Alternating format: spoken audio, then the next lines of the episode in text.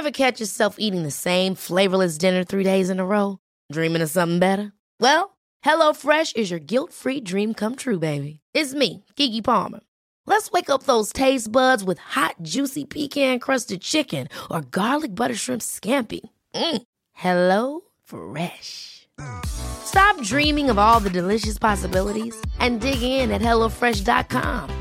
Let's get this dinner party started. Hiring for your small business? If you're not looking for professionals on LinkedIn, you're looking in the wrong place. That's like looking for your car keys in a fish tank.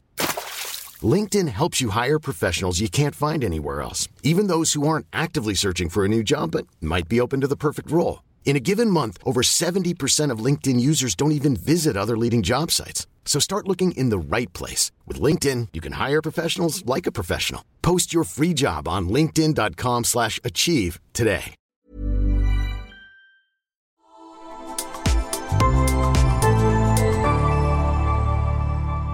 Asennestudio. Mutsi ei oo media, se on metatettu treeni, Mutsi hoitaa, ei vaiheille, mutsi on asenne. Mutsi on asenne. Mutsi on asenne. No niin, täällä ollaan taas linjoilla. Sä kuuntelet Äräkkä kuin äidiksi tullut podcastia ja mä oon tämän podin yksinvaltias. Eli täällä höpötellään ylhäisessä yksinäisyydessä. Ää, mitäs teillä, teille kuuluu? Mulla on kiirettä, niin kuin aina, stressiä, mutta tota, ihanaa kun on kevät. Öm, mitä fiiliksiä jäi viime jaksosta? Se oli se kuuetaa jakso, jonka mä tein aika lonkalta, että en sitä hirveästi suunnitellut – ja se oli aika jännittävää. Mä huomasin, että sen jälkeen mulle tuli vähän semmoinen, että ei hitto, mitä mä oon sanonut.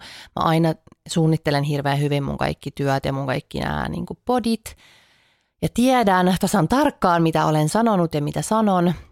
Niin sitten kun en ollutkaan suunnitellut ja, ja niin kuin puhuin vaan mitä mieleen juolahti, niin sitten se olikin aika jännittävää, että – että mitähän mä nyt menin sanomaan ja, ja suuttuuko nyt joku. Hirveästi sitä sitten niinku pyörittelee päässä, että enkä mä sanonut mitenkään, mietin vaikka sitä niin kuin, äh, polyamoria, avoimet suhteet kohtaa, että en kai mä jotenkin niin kuin, äh, puhunut siitä jotenkin ikään kuin väärin, että jotenkin mm, polyamorisissa suhteissa olevat olisi silleen, että no ei toi nyt ole yhtään sellaista, että mitä toikin tuolla höpöttää. Niin sellaisia tuli paljon. Ja jopa yhdessä kohtaa mä olin sille just ennen julkaisua, että mä sanon mun ää, äänimiehelle, että ei poista se kohta, poista se kohta, mä en halukkaan sanoa sitä. Mutta tota, sit annoin vaan mennä. Ei pitäisi liikaa sensuroida itseään, paitsi jos mielipiteet on perseestä. mutta, tota, mutta siis sellaista mä oon paljon miettinyt, kun somessakin on, että aika herkästi tartutaan ihmisten sanomisiin, kun musta olisi ehkä kivaa, jos niin kuin vähän ehkä tunnusteltaisiin vaikka ekana, että, että jos tekee mieli mennä tekemään vaikka jostain podijaksosta joku niin kuin story-kokonaisuus, missä niin kuin, ää, ruodit sitä sen toisen sanomisia, niin ehkä kansi niin kuin ekana vaikka, tämä nyt on siis yleisesti, en tarkoita itseään, en ole saanut, saanut sellaista vastinetta vielä ainakaan, mutta että ehkä niin kuin silleen, että, että niin musta olisi ihanaa, jos silleen keskusteltaisiin, kysyttäisiin, että hei sä sanoit näin, että mit, mitä sä tarkoitit ja että tiedätkö että, on, että, niin kuin, että sä sanoit vähän hassusti, niin mä niin paljon toivon sitä ihmisiltä, ja täältä niin kuin somekulttuurilta, että ei niin kuin mentäisi suunapäänä silleen, että vittu sä sanoit näin, että se ei ole näin ja niin kuin, ää, että sellaista lempeyttä ja just sitä, että ehkä niin kuin ensimmäisenä ajateltaisiin silleen, että no ehkä se ei tarkoittanut sitä ihan noin. Ja myönnän, että itsekin aika usein tartun ihmisten sanomisiin ja hermostun, mutta en, en mene tuonne niin someen sitten ruotimaan sitä julkisesti, koska ää, se toinen ei välttämättä ole tarkoittanut sitä ihan niin kuin itse sitten ehkä tulkitsee, plus että ähm, sitten tietenkin myös niin kuin editoidaan jaksoja, että vaikka olisi kuinka selittänyt jotain ja niin kuin jotenkin disclaimeröinyt, niin se on ehkä voitu poistaa sieltä ja niin kuin tällaista, että ei, ei niin kuin – ja mitä ihan jossain telkkariohjelmissakin, että siellähän on ihan vaan niin kuin pieni osa siitä kaikesta matskusta, mitä, mitä se ihminen on, on puhunut, niin, niin ei silleen tuomita välittömästi.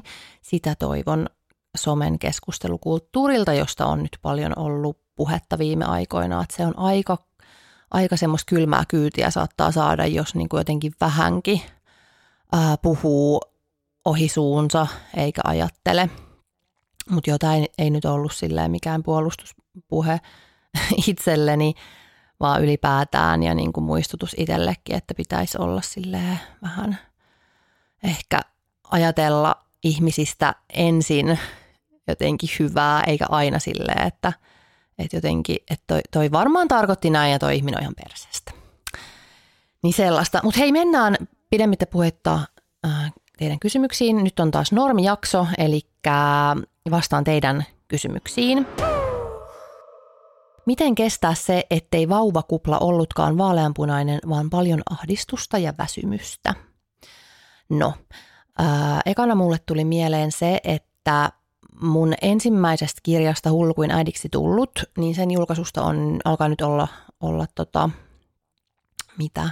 Apua, no 2018 ää, alussa se julkaistiin, en osaa laskea, niin tota, Ähm, ja, ja just seitsemän vuotta sitten mun esikoisen syntymästä, tai seitsemän puoli, kohta jo kahdeksan herrajestas aika kulkee, niin mua sitten taas se vaaleanpunainen vauvakupla taas yllättää ehkä enemmän, että mä ihmettelen aina, että, että aa, että okei, että sul, sulla oli vauvavuosi niin kuin tuollaista ihanaa, että yllättävää. Että musta tuntuu, että – jotenkin, no ite, itelle se on aika rankkaa aikaa ollut molemmat ja, ja niin kuin kaikille mun tuttavapiirissä se on ollut rankkaa, väsyttävää, jopa ahdistavaa. Niin sit mä aina ihmettelen, että aa okei, että on niitäkin, kenellä se on vaaleanpunasta hattaraa, jännä.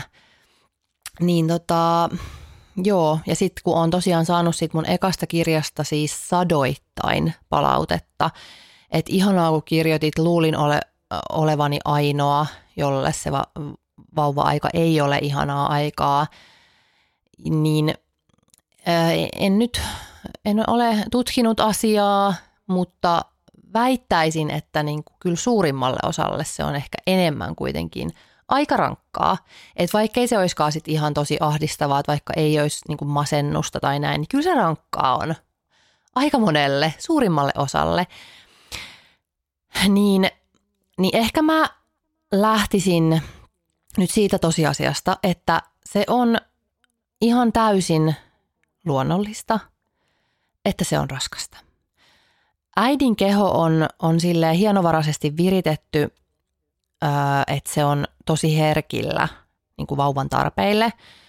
Olen just tästä puhunut kirjoissani ja muutenkin, että, että sehän on, on tosi hyvä asia tiettyyn pisteeseen asti, että on sille herkillä, että on, on vähän sille ehkä ahdistuneisuuteenkin taipuvainen siksi, koska niin kuin, jos olisi liian semmoinen, että Aa, kaikki on ihanaa, kaikki on niin hyvin, niin sitten ei välttämättä, siis tämä nyt on tämmöinen niin kuin, ehkä evoluution tuloksena ää, synnyttäjistä on tullut sellaisia, että ne murehtii sen vauvan turvallisuutta.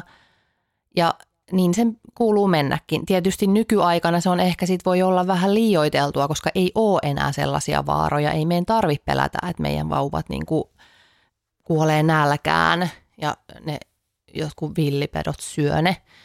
Mutta että tietysti äh, ihmisen aivot ja, ja, ja niin kuin kehot eivät ole vielä niin kuin tässä ajassa, että, että ne, on, ne on aika samanlaiset kuin silloin joskus muinoin.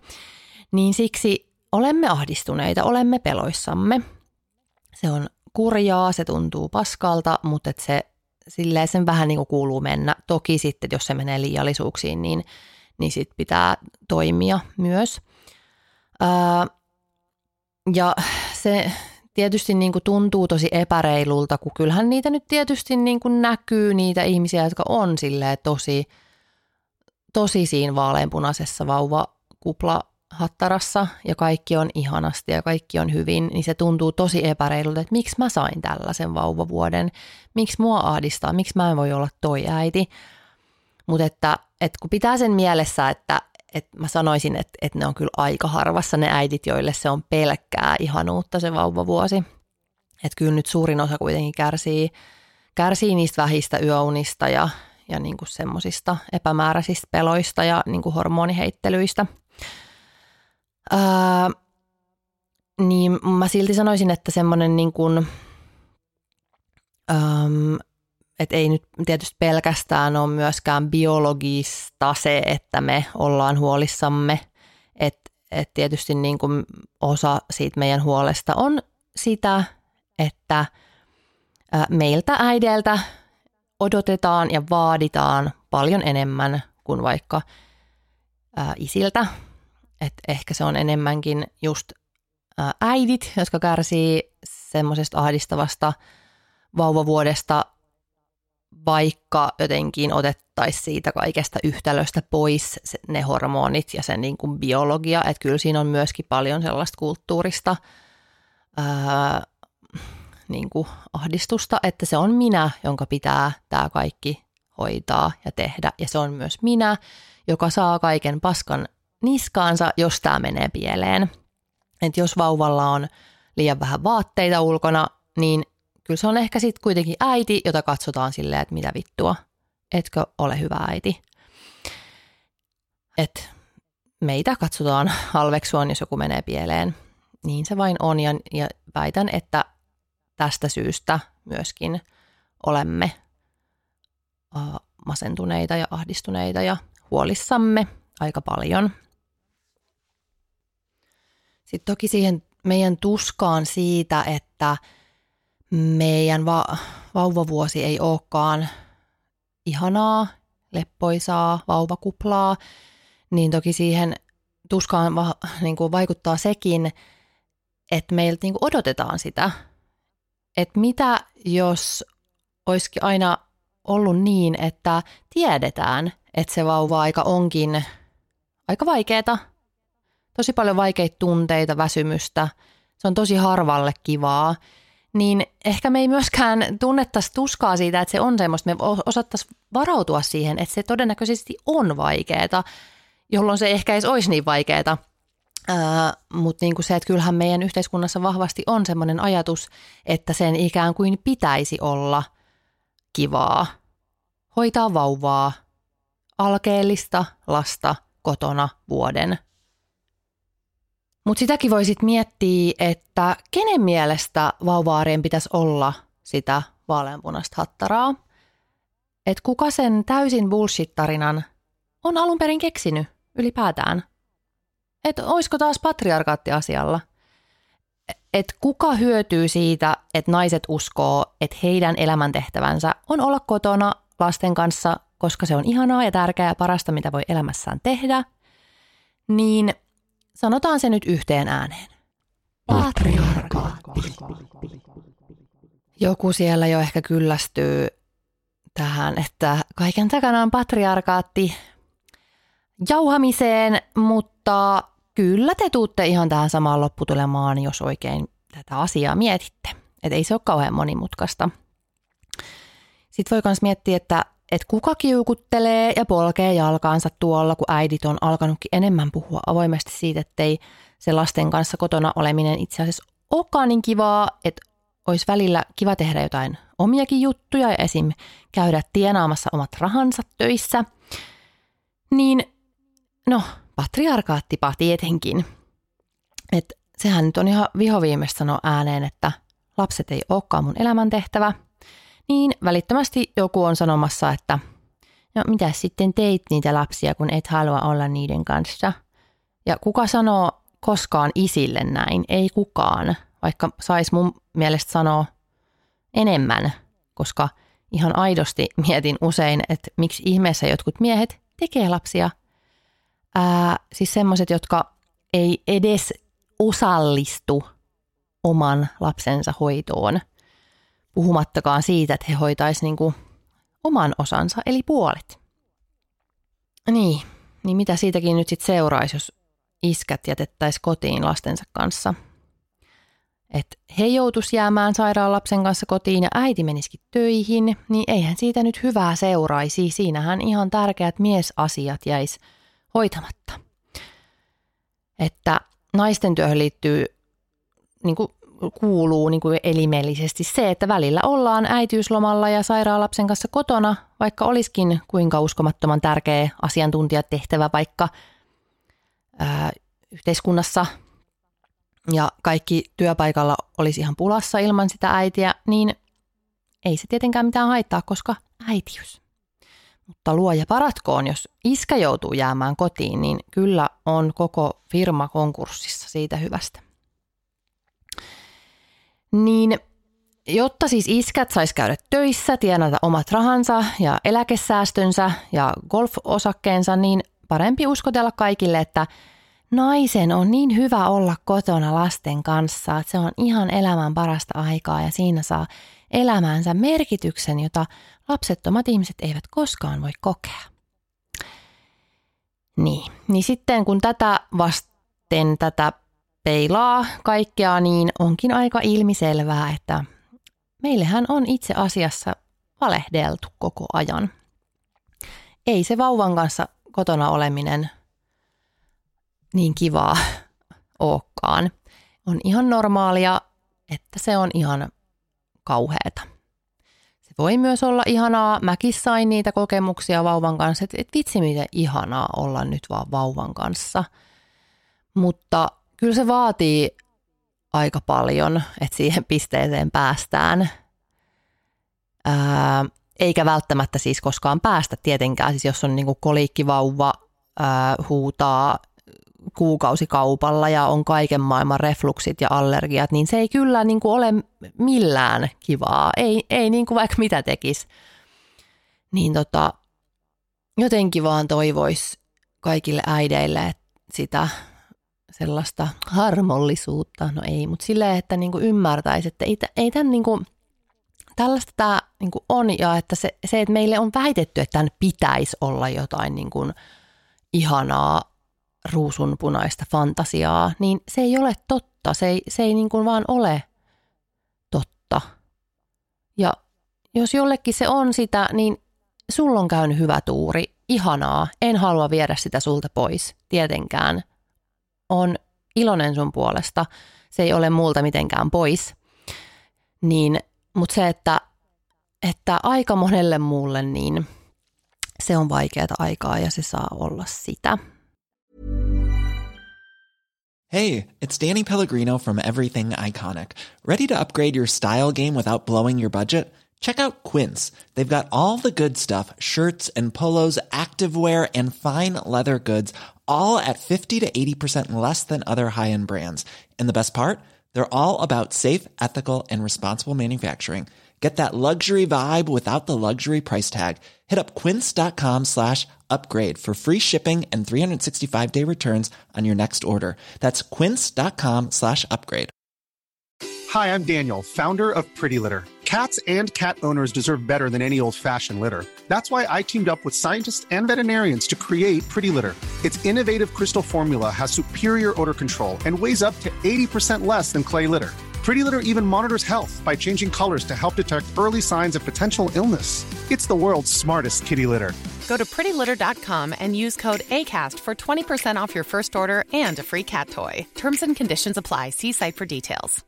Life is full of awesome what ifs and some not so much, like unexpected medical costs. That's why United Healthcare provides Health Protector Guard fixed indemnity insurance plans to supplement your primary plan and help manage out of pocket costs. Learn more at uh1.com. Mä oon miettinyt paljon, että johtuu, että – että jotkut tosiaan oikeasti on niin kuin aivan silleen, että on parasta aikaa ylipäätään olla raskaana. Sekin on silleen, että mitä helvettiä, elämäni hirveintä aikaa. Mutta mut ehkä jotkut sitten vaan saa jonkun harmonia, hormoni boostin jossain kohtaa ja se sitten se sit aiheuttaa jonkun kemiallisen vaaleanpunaisen hattara-olotilan, mutta, mutta aika harvalle se sitten on sitä ja se on vain valitettava fakta. Väsymys ainakin on ihan vakio, paitsi joillakin hyvin hyvin onnekkailla, niin nyt vaan niin kuin tsemppiä. Kyllä se siitä ja, ja sitten myöhemmin sitä kuitenkin sitten ehkä katsoo vähän niiden vaaleanpunaisten lasien läpi sitä vauva-aikaa, että, että ei se nyt niin paha ollut. Mutta tota, siihen asti niin voimia. Mutsi ei ole media, se on metatettu treeni, joo. Kirjoitit kirjassasi uskovasi, että jos miehillä olisi menkat tai he synnyttäisivät, niihin liittyvät ongelmat olisi korjattu jo ajat sitten, mutta eikö sellaisessa maailmassa ongelma olisi vain toisin päin, eikä naisia kiinnostaisi edistää miesten terveyteen liittyviä asioita? Hei, tosi hyvä kysymys, tärkeä aihe. Ää, ilman muuta näin.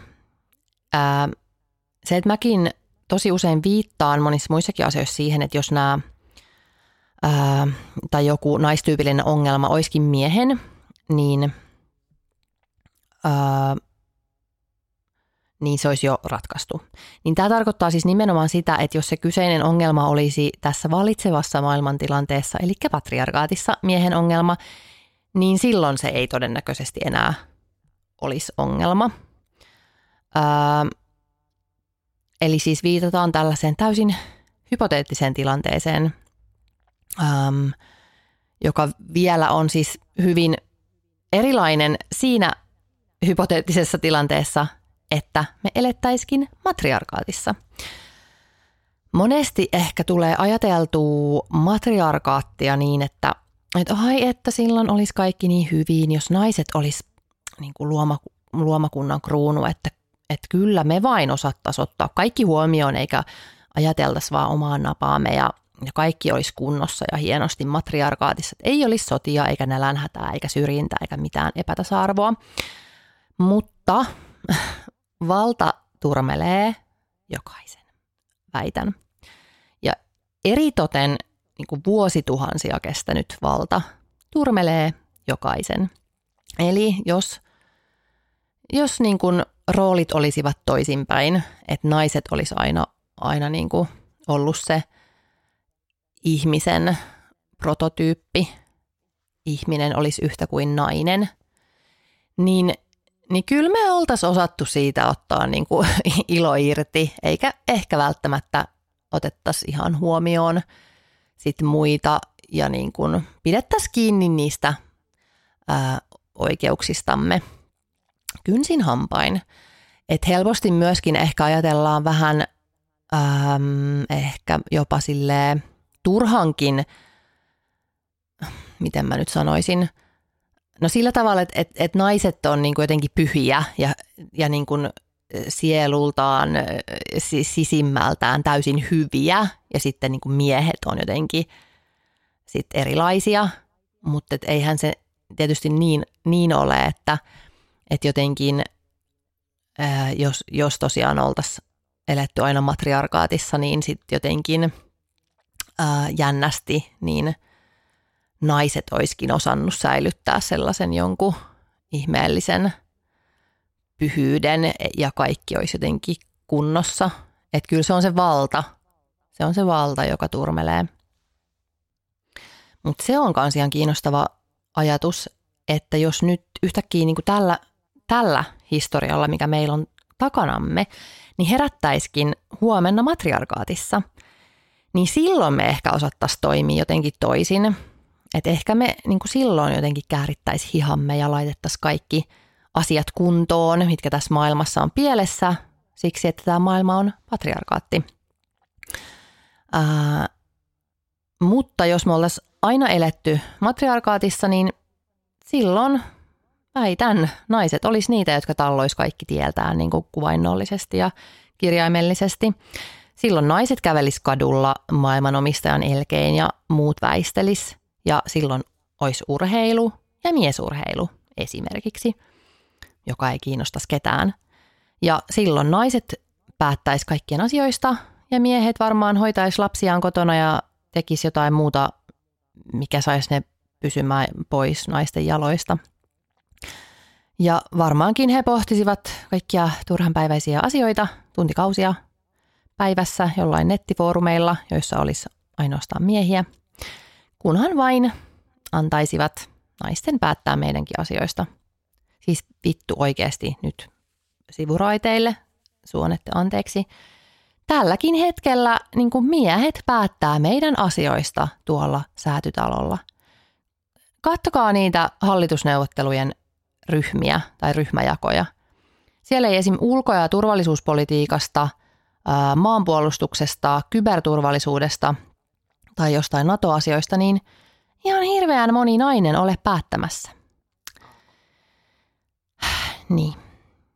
Niin sellaista olisi myös matriarkaatissa. Et jos meillä olisi ollut se valta aina, niin ei mekään sitä ihan hevillä pois annettaisi. Ja just tosiaan ei, ei sitä halua saavutetuista eduista luopua eikä, eikä niitä etujaan sitten välttämättä edes näe, koska ne on niin itsestään selviä. Mutta vastaus kysymykseen siis, jos miehellä on patriarkaatissa joku ongelma, niin se todennäköisesti aika nopsasti sitten setvitään, koska siihen on mahdollisuudet ja niin kuin vittu tahtotila. Et jos miehen ongelma olisi kahdeksan kuukautta kestävä oksentaminen, niin kyllä siihen laitettaisiin aivan kaikki paukut, että se saataisiin kuntoon se asia. Ja naisella ei, ei sitten taas tämmöiset ongelmat kiinnosta tutkijoita, saati tai etenkään tutkimuksen rahoittajia, jotka nekin on about kaikki miehiä. Erinomainen esimerkki on tämä, Viagra-esimerkki, jonka on nyt ainakin on kirjassa siitä maininnut. Ja Kronisesti ärkkä podcastissakin muistaakseni siitä joskus puhuttiin. Tämä kerrotaan siis tuossa Caroline Criado Perezin palkitussa Näkymättömät naiset kirjassa, jota suosittelen ihan kaikille, niin, niin hän kertoo tosiaan tästä, kuinka esimerkiksi kuukautiskipujen tutkiminen ei kiinnosta ketään – vaikka ää, puolet maailman ihmisistä kärsii niistä niin kuin, aika usein, ja ne voi olla niin kuin, tosi lamauttavia, niin tämä ei kiinnosta ketään, vaikka niihin on oikeasti löytynyt jopa aika tehokas lääke. Ja tämä lääke on siis sildenafilisitraatti, ja tätä tutkittiin siis alun perin 90-luvun alussa sydänlääkkeenä, mutta kuinka ollakaan, niin tutkimusten yhteydessä huomattiin, että lääke parantaakin erektiota.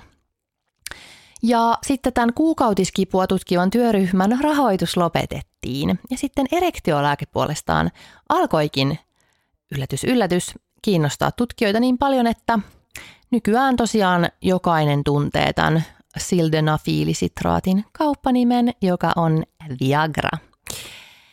Niin, niin, niin sellaista kivaa patriarkaatissa 90-luvulla.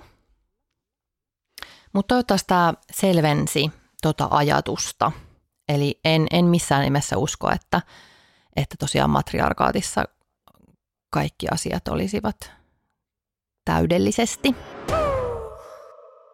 Kerroit paritellen podin jaksossa, että sinusta yhteiset rahat puolison kanssa olisi katastrofi. Olemme puolisoni kanssa saamassa lapsen ja pohdimme yhteisiä rahoja. Olen jäämässä pitkäksi ajaksi kotiin lapsen kanssa ja mieheni mielestä olisi järkevää, että perheellämme olisi yhteiset rahat. Onko tämä idea uhka vai mahdollisuus?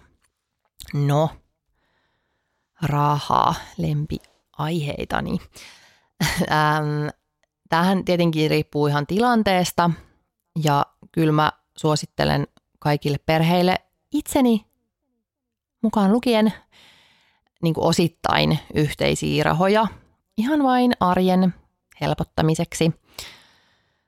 Ää, että meillä on nyt ollut, siis jo itse asiassa oli edellisessä suhteessa niin, että varmaan vuosia suunniteltiin sitä, että hei, pitäisi nyt tehdä se yhteinen tili, minne sitten aina siirretään rahaa ja sitten siellä, sieltä tehdään yhteiset ostokset. Niin sehän nyt on vain ja ainoastaan mun mielestä järkevää, että jos eletään niin kuin samaa samaa kotia ja, ja niin kuin lapselle pitää kuitenkin tehdä hankintoja yhteiselle lapselle, niin totta kai silloin kanssa olla yksi yhteinen tili, mistä sitten tällaiset yhteiset hankinnat tehdään. Um, ja, ja siis me, meilläkin on tämä nyt tässä tekeillä koko ajan, että semmoinen pitäisi nyt niin kuin järjestää, mutta ei olla vielä saatu aikaiseksi. Itse en siis missään tapauksessa ää, jakaisi täysin rahojani kenenkään kanssa. Että kyllä mulle on niin todella tärkeää kuluttaa tai saada kuluttaa mun omia rahoja täsmälleen, miten mä itse haluan niitä kuluttaa. Mä en halua selitellä ainoallekaan ihmiselle mun täysin järjettömiä kirppisostoksia esimerkiksi tai jatkuvaa ulkona syömistä tai mitä ikinä. Mä en, mä en halua mitään rahariitoja kenenkään kanssa, jos kyse on niin kuin mun rahoista, mun ostoksista. Ää, ei, se, se ei, se ei niin kuin tulisi kuuloonkaan. Mutta sitten tosiaan, tosiaan kyllä ehdottomasti suosittelen sellaista yhteistä niin kuin yhteistä, yhtä yhteistä tiliä, mistä tehdään ö, yhteisiä hankintoja ja mun mielestä ö, sinne pitäisi laittaa rahaa niin kuin suhteessa tuloihin. Et jos toinen tienaa selvästi enemmän kuin toinen, niin, niin, niin se voisi sitten myöskin maksaa yhteisen perheen menoista enemmän. Mutta tosiaan ehkä se ei ole nyt niinkään se, että, että jaetaanko rahat perheen kesken millä tavalla äm, jotenkin, että onko, onko nyt niin kuin e, erikseen tilit vai yhteiset, niin mä en ehkä nyt sille ole niinkään allerginen, vaan ylipäätään sille, ettei ole ollenkaan omia tienestejä.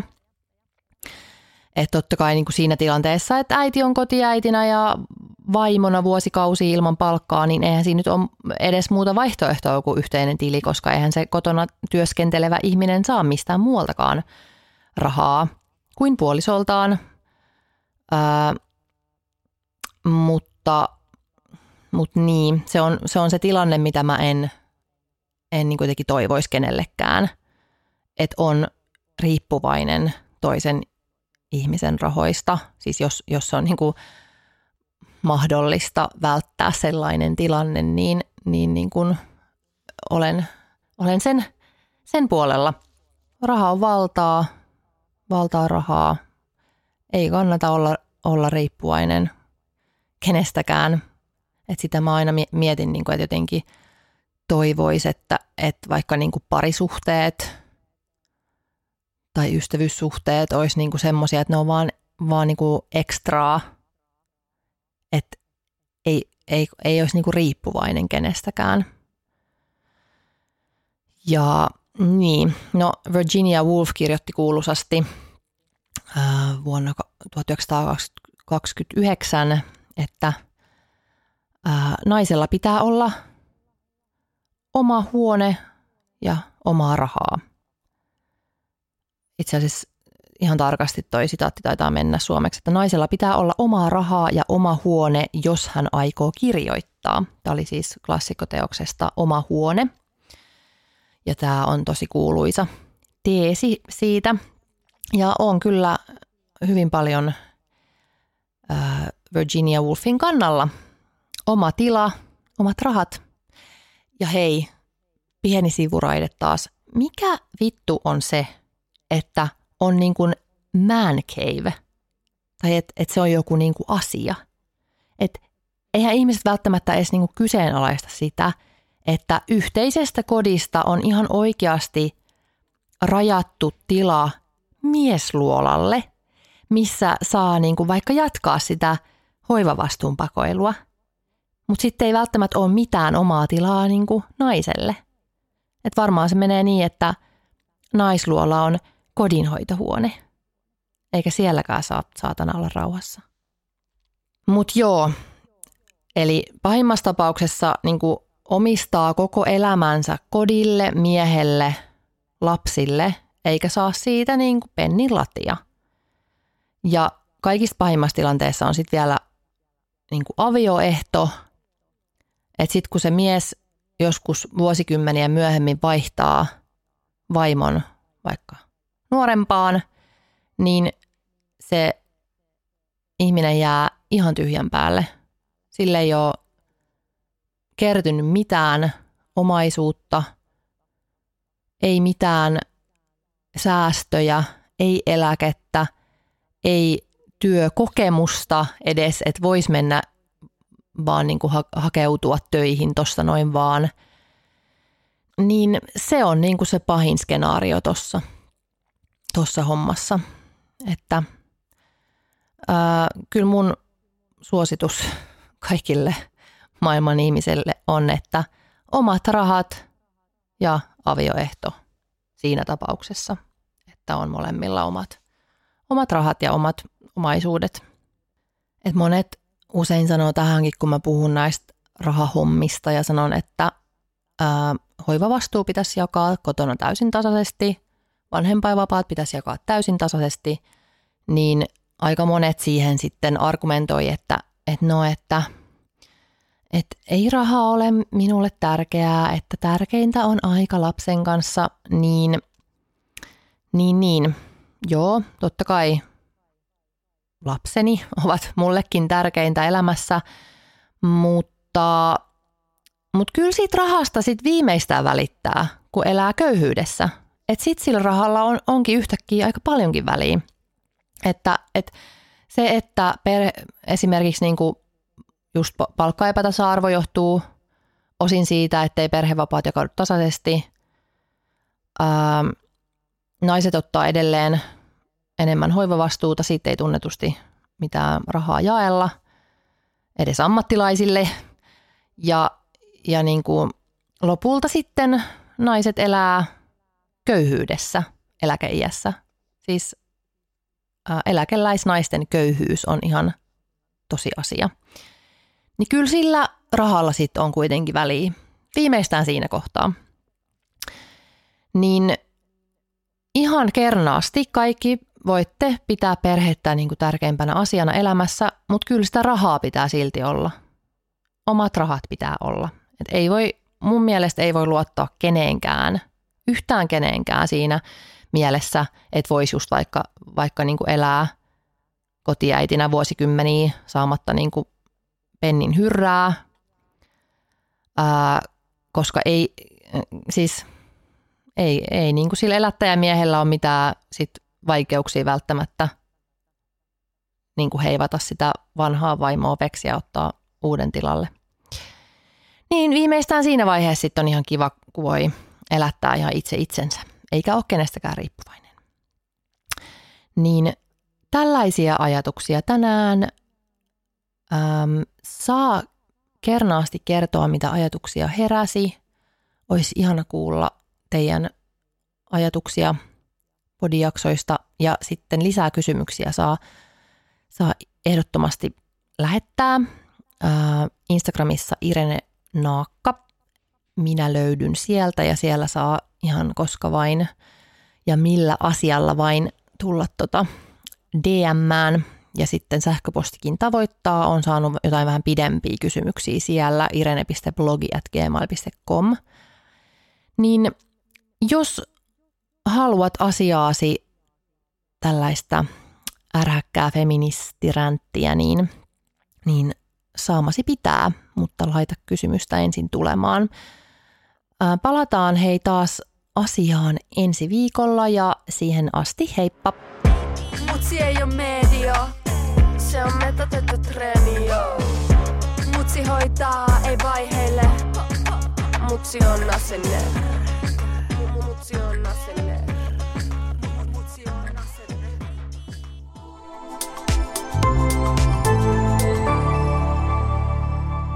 Asenne Studio.